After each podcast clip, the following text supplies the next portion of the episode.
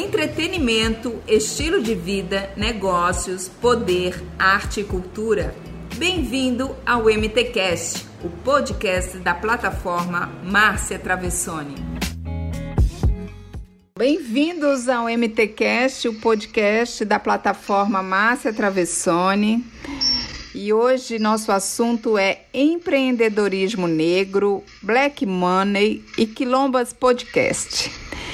Esta edição do MTcast será um pouquinho diferente das anteriores. Hoje teremos a colaboração de uma das criadoras de outro podcast, o Quilombas, para falar de empreendedorismo negro e black money. Primeiro, vamos conhecer melhor a história do Quilombas, projeto criado por Alice Souza, Leísa Feitosa e Letícia Feitosa três mulheres negras do Ceará com o objetivo de debater questões étnico-raciais. O Quilombas Podcast já entrevistou diversas personalidades da comunidade negra e foi indicado por artistas e ativistas como Babu Santana, Preto Zezé e pela organização Think Olga. Quem vai contar um pouco mais da história dessa iniciativa é Alice Souza, jornalista com experiência em assessoria institucional e co-criadora do Quilombas Podcast. Tudo bom, Alice? Tudo bem, Márcia. Obrigado pelo convite e Fico muito feliz de participar e de poder contar a história do Quilombas aqui com vocês. Pois é, me conta como é que surgiu essa ideia né, de criar um projeto, um podcast focado especificamente nesse tema. Então, eu conheci a Letícia num curso promovido pela FENAGE. E aí a gente alinhou as nossas ideias para apresentar esse material como produto final do curso. Só que quando a gente apresentou para o curso, o pessoal gostou tanto e a gente gostou tanto de fazer que a gente pensou, por que não continuar, né? Aí esse ano a gente ingressou com a formação que está até agora, que sou eu, a Letícia e a Leíssa. E durante a quarentena, a gente tem feito episódios mais curtos e com temas mais quentes, digamos, sempre atentando para essa interseccionalidade de colocar raça, gênero e classe dentro das nossas conversas. Uhum. E como é que tem sido o alcance né, dessas discussões que vocês têm promovido? Até onde vocês sabem que o Quilombas Podcast está chegando? A gente tem recebido nesses últimos meses é, relatos do Brasil inteiro e eu fico mais surpresa que a gente recebe muito relato do Sudeste, Rio de Janeiro, São Paulo, Bahia, é, o que faz a gente pensar que o nosso público é mais amplo de forma nacionalmente falando, né? Não está tão restrito aqui ao Ceará. O que eu acho muito massa, porque a gente sempre pontua em todos os episódios que somos mulheres pretas cearenses. Então, de uma certa maneira, a gente coloca esse jornalismo independente que a gente faz no mapa nacional.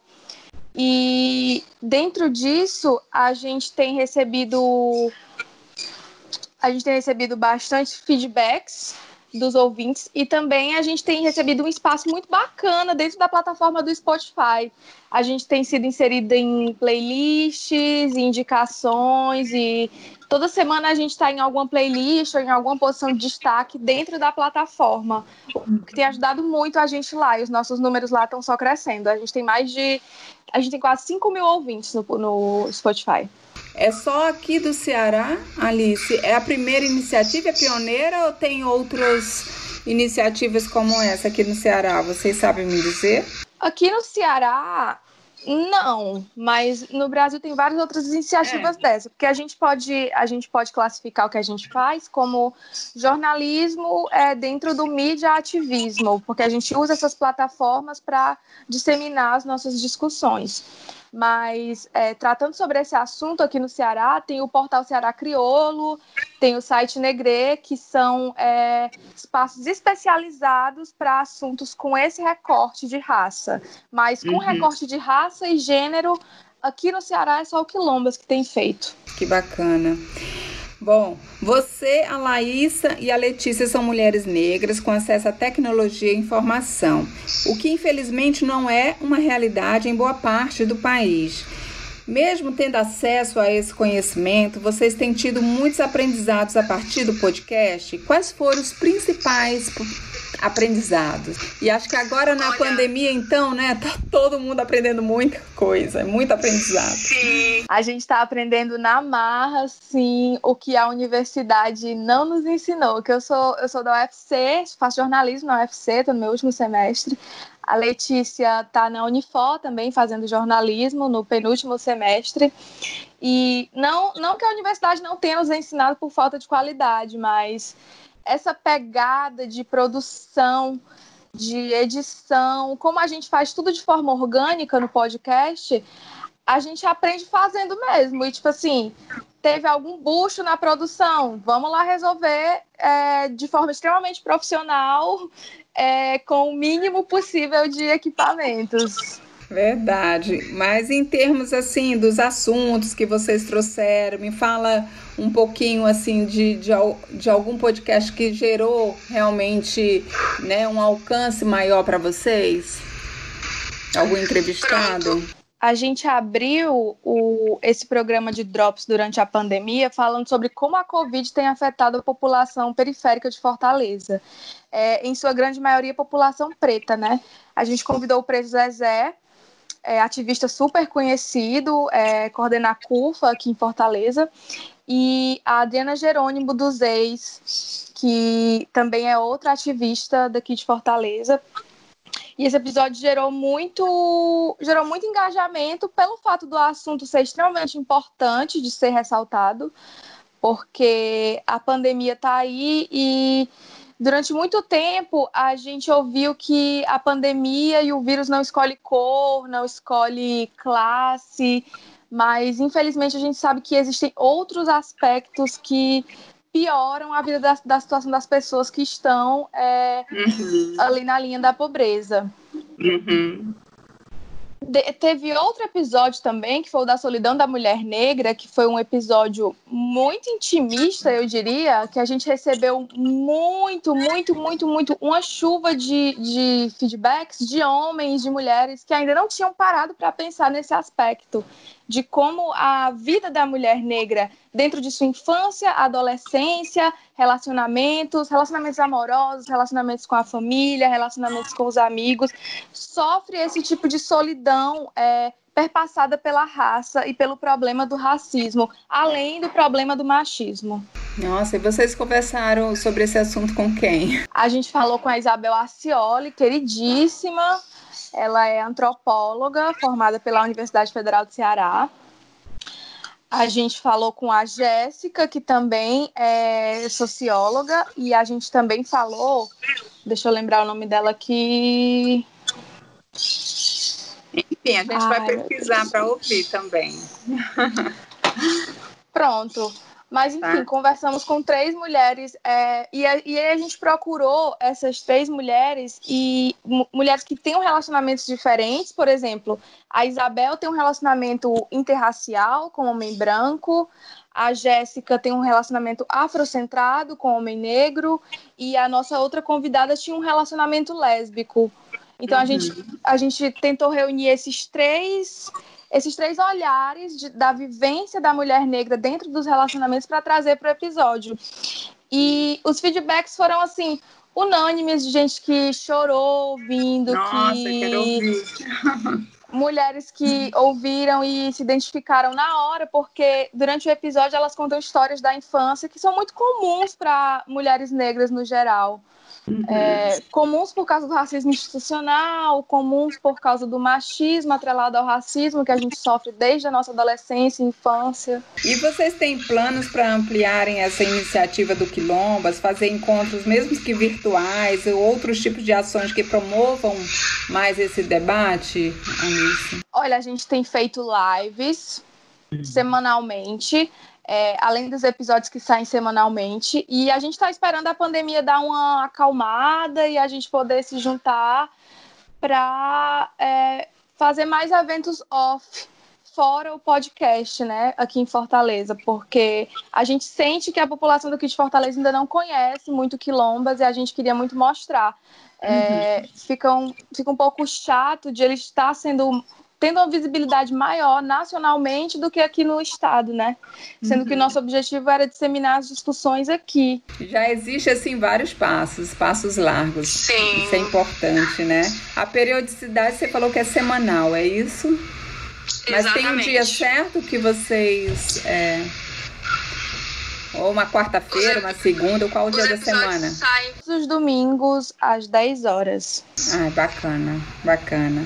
Bom, agora vamos para a segunda parte dessa edição especial do MTCast, que terá também contribuição da Alice para falar sobre empreendedorismo negro e black money.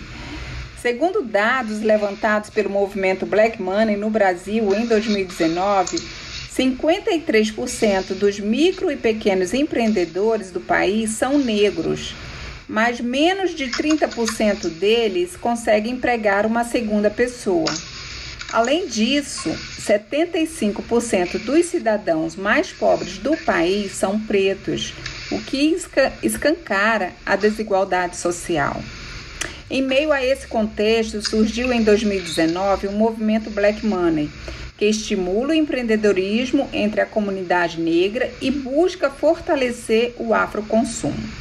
E aqui no Ceará, quem são os empreendedores negros que estão despontando no estado? Qual a importância de apoiar financeiramente esse mercado?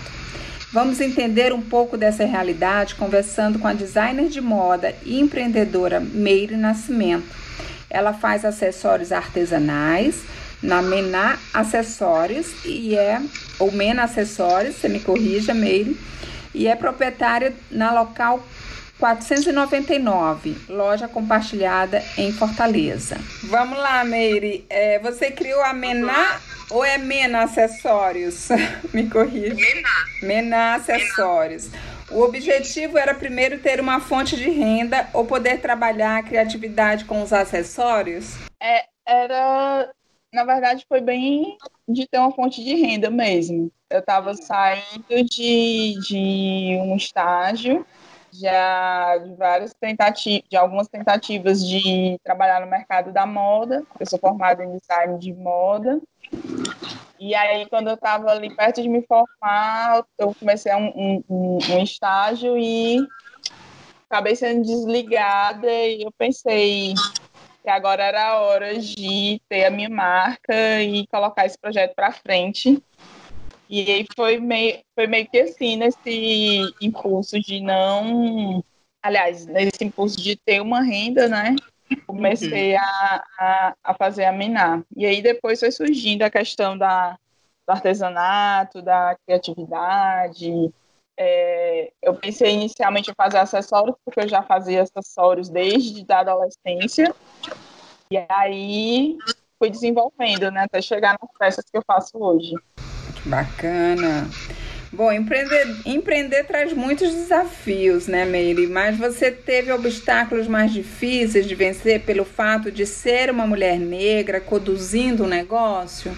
Eu acho que um dos, um dos maiores desafios quando a gente empreende é, às vezes, acreditar na gente mesmo ou perceber que a gente pode sim chegar naquele lugar, que, que eu mereço sim aquele é, aquela conquista, ou, enfim, eu acho que o primeiro desafio é acreditar, acreditar no negócio e acreditar em si mesmo, né? Acreditar que é capaz, porque a gente passa a vida inteira acreditando que tem que ser mediano, que você tem que se manter no seu lugar, que se você está na, na, periferia, lá é o seu lugar e que ele não tem não tem como ascender, né? Não tem como você sair da, da curva, né? Então, uhum. o primeiro desafio é esse. E depois disso, o, o, o, que eu consegui mais, o que eu consigo mais perceber era mais a questão de, de conseguir se inserir em espaços. Mas quanto nesse, nesse mercado, pelo menos para mim, das minhas experiências até hoje, eu percebo que não que é um mercado que ele, que ele é aberto, né? Um mercado alternativo e autoral, ele é aberto mesmo para você ser o que você é, o que você quiser ser, né? Mas eu não percebo que tem tanta que tenha uma, uma como é que eu posso dizer? Não é uma não, eu não tenho dificuldade de, de, uhum. de ser mulher negra e, e empreendedora no, no, sentido de no âmbito do, do, do meio que eu atuo. Uhum. Mas eu percebo que eu tenho uma, uma resistência se eu quiser pedir um crédito, se eu, quis, se eu quiser ir crescendo essa empresa, quando eu vou alugar um imóvel, quando eu vou em busca de coisas, de coisas maiores. Eu percebo essa, essa resistência. Uhum. Mas, de resto, eu acho que é um mercado que abraça, o mercado criativo ele não é tão excludente, mas uhum. você tem que batalhar duas ou até três vezes mais do que uma pessoa branca que já tem outro tipo de criação, que já tem é, contatos, que já está ali meio que que já cresce com a liberdade de ser o que quiser, né? Uhum. Que é uma coisa que não é tão ensinada para a gente, né? Aqui em Fortaleza existe algum movimento similar ao Black Money que visa fortalecer o empreendedorismo negro e estimular o afroconsumo? Eu não, não consigo perceber nada de muito específico aqui, não. Hum. De, de, de movimento. Talvez eu sei que tem. Ah, é, eu sei que tem a Feira Negra, que acontece periodicamente. Eu não sei se é de 15 em 15 dias ou se é de mês em mês. Acontece lá na Gentilândia. Só que ainda assim é muito fechado para o próprio para o próprio público preto da cidade. Então, normalmente é, as outras pessoas não ficam sabendo porque é bem fechado. Hum. Acaba que é um, um, movimento pequeno, né? Conheço a Feira é, Negra. Um movimento pequeno e autocentrado. Uhum. Acaba que fica ali pelo, pelo Benfica e eu não, não não não não tenho conhecimento de outros movimentos que sejam especificamente Entendo. voltados para o afroempreendedorismo. O que representa para vocês o afroconsumo? Para mim, o afroconsumo é político. É, eu não tenho a menor vontade de comprar de uma empresa que eu sei que não me enxerga. É, um grande exemplo disso para mim, que sou consumidora de cosméticos, são marcas de maquiagem, por exemplo, que fazem um, que lançam bases ou corretivos com uma tabela de cores assim ridícula para não falar outra coisa que, que assim não abrange de jeito nenhum pessoas com tom de pele igual o meu ou a cor mais escura corresponde ao tom de pele igual o meu então, é, eu enxergo que por esse mercado eu sou invisibilizada, então eu prefiro não colocar meu dinheiro ali. Uhum. E além disso, hoje também, eu acredito que o consumo está muito ligado à identificação. Então, eu prefiro comprar de uma marca que eu consiga me ver, que eu consiga me ser representada, que eu consiga é, saber de quem eu estou comprando, quem é aquela pessoa, do que comprar de marcas conhecidas ou até de, de, de grandes produções, né? Uhum. Então, para mim, tem essa, esse lado político e tem um lado também da sustentabilidade, de você perceber que é mais é mais significativo você ter um, um, um produto de uma pessoa que você sabe que está lutando por aquilo, que tem às vezes um ideal parecido com o seu, que, que te representa, que te vê, né? Como a Alice falou, que, que não, que não faz com que você seja invisibilizado. E eu acho que, que assim a gente vai fortalecendo isso, essa visão e se tornando, se tornando mais fortes, tanto como marca como movimento também. É.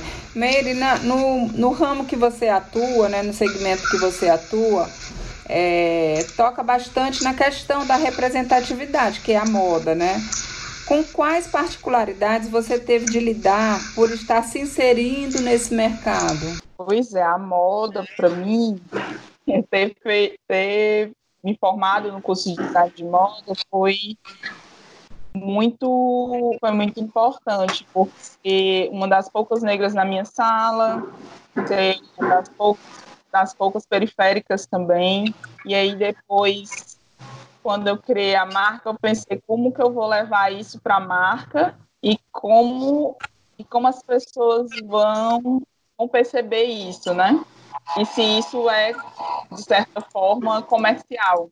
Então, quando eu comecei lá na Amená, era o início de, de, assim, não sei se o início, mas aqui estavam surgindo várias marcas pequenas, movimentos de feira, e aí tinha muito essa questão de se falar, na, começava a se falar é, numa marca ligada à, à, pessoa que fazia, né? E aí eu fui vendo, fui catando as minhas referências e para para criar isso, né? Criar esse, esse universo da, da Mená, né?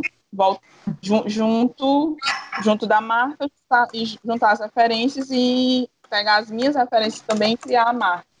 Então, eu comecei a, a pensar no que eu poderia trazer de representatividade para poder mostrar esse universo, né? Uhum. E aí eu, eu comecei a fazer, pensar em fazer é, é, fotos com pessoas negras, trazer questões de, de para que a gente se visse e, e que, que, eu também me visse, né? E o, o, o mais interessante que eu acho da, da Mená para mim é que eu vou me descobrindo junto com ela. Então, essa, essa tanto o produto, o produto que eu faço hoje é muito diferente do, do produto que eu comecei lá uns seis anos atrás. É, então, eu venho sempre tra querendo trazer essa representatividade, vou escutando o que as pessoas vão falando, trazendo de feedback, mantendo a essência do, do feito à mão, que tudo é feito por mim, né? E tentando é, é, nunca deixar de, de, de, trazer essa ancestralidade negra e, e, cearense também, né? Que eu chamo de afro-cearensidade, que tem na Miná. E era uma coisa que eu sentia falta e que hoje eu, eu acho que eu consigo expressar com as minhas, com as minhas peças, né? Uhum. Para esse mercado. Tanto de moda, que exige muito essa, essa representatividade por, por não existir mesmo. E, e essa preocupação também de ser genuíno, né? De ser uma coisa que é minha mesmo. E eu tô lá, eu apareço nas fotos, apareço fazendo, eu faço tudo em tudo, assim, projetos que aparecem, parcerias, de estar aqui nesse podcast também representando, isso para mim é, é, extremamente importante, né? Não só aparecer para para falar de uma coisa pontual ou não só mostrar quando quando está em alta, sabe? Entendo. É. E como é que a pandemia impactou teu negócio, né? Porque todos nós fomos impactados. E a moda, principalmente, né? Essa questão também do, da economia criativa. Como é que impactou para ti, Meire? Para mim, no primeiro momento eu pensei, acabou, né? Acabou. Ninguém vai estar tá comprando colar e brinco para estar tá dentro de casa, isso não existe. O pessoal vai vai comprar remédio, o pessoal vai guardar dinheiro, né? O pessoal vai guardar dinheiro e ninguém tá nem para isso. E fora que eu nunca fui muito de vender, assim, falando em vendas, né? Nunca fui muito de vender pela internet. A minha coisa é mais física, é mais feira, loja, essas coisas. Aí eu pensei, pronto, acabou, vou ver aí o que, é que eu vou fazer da vida agora, que isso não vai existir mais. Aí passei, acho que um, 15 dias ou um mês, assim, bem plantada mesmo e, e, pensando, né, que ia ser só 15 dias, primeiro decreto, segunda, pronto, não vai acabar tão cedo, então a gente tem que pensar o que, é que isso vai fazer. Aí eu comecei a estudar um pouco, ver como é que eu ia, como é que as pessoas estavam fazendo, vendo com outras marcas, o que estava acontecendo, como é que as pessoas estavam lidando, e vinha sempre o ponto comum, né, de contar uma história. E o produto tem que ter uma história por trás, o produto tem que ser. As pessoas têm que se identificar. Eu digo, bom, história eu tenho, produto eu tenho, então é isso que eu vou contar. E aí recomecei, meio que recomecei do, no, na rede social, no Instagram, que era uma coisa que eu fazia, mas não fazia. E aí comecei a literalmente dar as caras começar a falar quem eu sou, por que, eu sou, onde é que eu sou, quem sou eu. e tô aqui, e quem quiser tem. e aí foi um momento assim de muita começou a aparecer muita venda, muitas pessoas interessadas, muita gente dizendo que já conhecia, que já admirava, e que, enfim. E aí rolou esse apoio do, do, da galera que seguia, dos clientes também, né, dos amigos.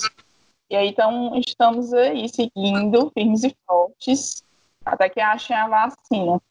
É verdade. Mas você percebeu assim que as dificuldades que empreendedores negros passam neste momento são mais acentuadas do que as, as dificuldades enfrentadas por empreendedores brancos? Porque você se encaixa na, né, no, no micro e pequeno empreendedor. E a gente tem dados aí do Sebrae que 700 mil né, empresas foram fechadas só durante essa pandemia. Então, e que esses micro e pequenos realmente para obter créditos, muito deles né, não, não obtiveram, né? Teve muita coisa esbarrada. Você chegou a procurar crédito? Você acha que as dificuldades foram as mesmas ou teve alguma diferenciação? Olha, eu nem cheguei a buscar, porque é. o meu não já era tão certo que eu nem busquei. Então, assim, hoje eu tô, eu tenho outra, outro negócio que é a local. Hoje eu tô é, em áreas de, de fechar por não conseguir negociar com a imobiliária e talvez um crédito fosse me ajudasse nisso, né?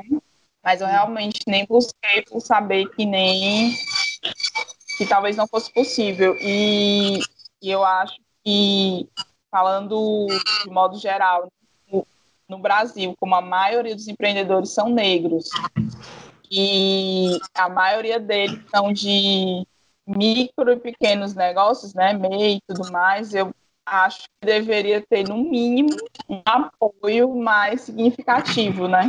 Uhum. E que a gente não vê e, e não percebe, e, e é isso. A gente fala de empresas e fala de da pessoa que vende tapioca na esquina, sabe? Então, não acredito que essas pessoas são as que estão sofrendo mais. Eu acredito ainda que toda uma área de não, todo um, numa camada de, de meio que de privilégio por ter ainda essa essa, essa ainda poder fazer isso, ainda poder vender através da minha história, ter acesso à internet, rede social, ter essa, essa ter acesso também à informação, né, que às vezes as pessoas nem acesso a isso.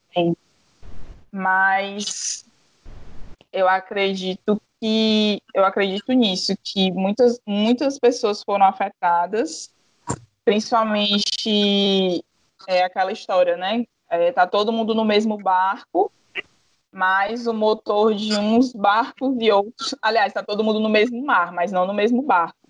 E aí, quem tem as melhores condições vai saindo melhor, infelizmente quem está na parcela mais pobre da população vai fechando as empresas, fechando os negócios e não tem acesso a esse tipo de, de, de crédito, infelizmente. Nem, nem de ajuda nem de crédito.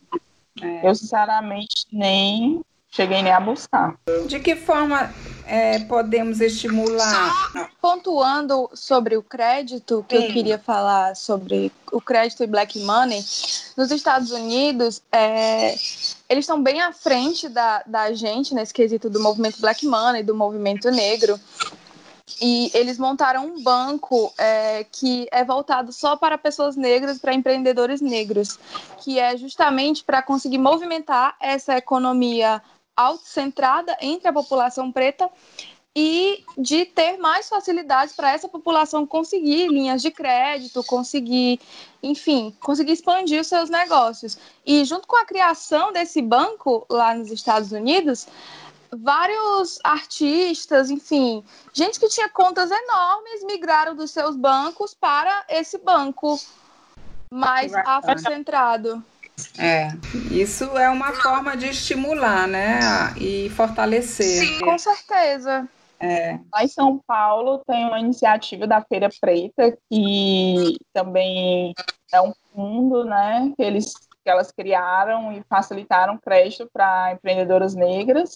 E também eu vi o fundo, não sei se pode falar, falar, né? Que a coisa corta. das Casas Bahia, que eles. Esse sim eu pleiteei, porque eu vi que, que poderia me contemplar.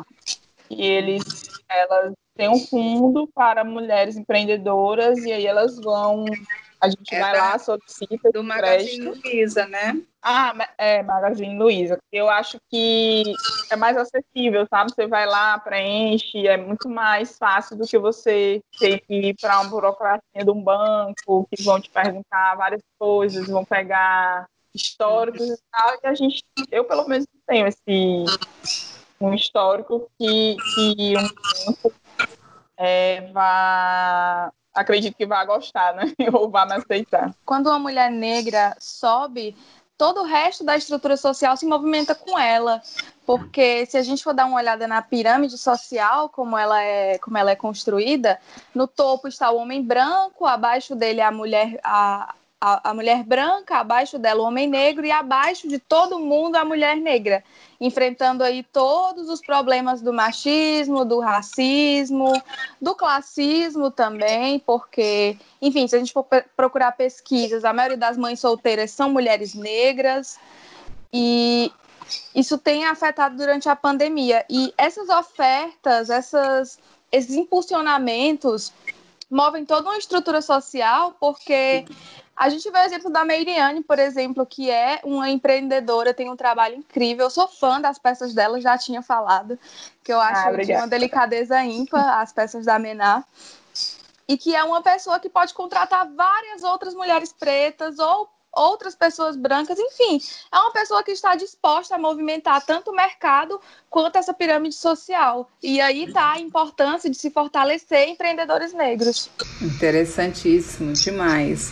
Olha, vocês estão de parabéns, sabe? Pelo, até porque eu acho que hoje em dia, é, com essa pandemia, trouxe assim uma visão né, para ampliar mais ainda a consciência dos empresários, das empresas, das marcas né? E as empresas estão daqui para frente, ou elas realmente buscam né, um propósito que faça sentido, né? Porque realmente existe um, um movimento muito grande, uma mudança de uma transformação muito grande no comportamento do consumidor que estão mais atentos a realmente a consumir de forma consciente, né? Saber de onde é a marca, saber de onde vem aqueles insumos, né? De a forma verdadeira e transparente e se a marca tem um propósito.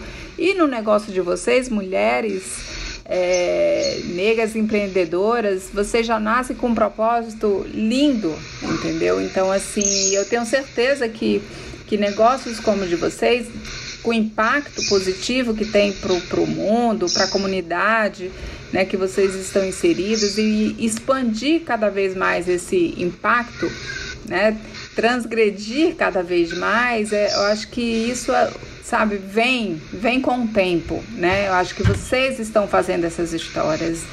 Então, parabéns e agradeço demais a participação de vocês aqui no MTCast, que contribuiu, assim, enormemente.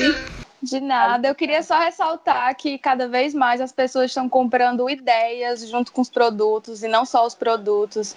E as empresas têm que se modernizar e têm que se atentar para isso e têm que ver que mais da metade do, da população brasileira é autodeclarada como negra pelo IBGE e esse público tem dinheiro para gastar, mas esse público, a maioria dele gasta de forma política, de forma consciente. Então, é, o empresariado e o mercado tem que se adequar a isso, ou então a gente vai criando nossas próprias estruturas e a nossa própria forma de fortalecimento. Parabéns, Alice, parabéns, Meire, sucesso. Obrigada viu? E, e que, queremos cada vez mais estar juntos. Podem contar sempre conosco. Quero conhecer suas peças, Meire, também. Sim, pode ir lá no Ouçam quilombas, ouçam quilombas, gente.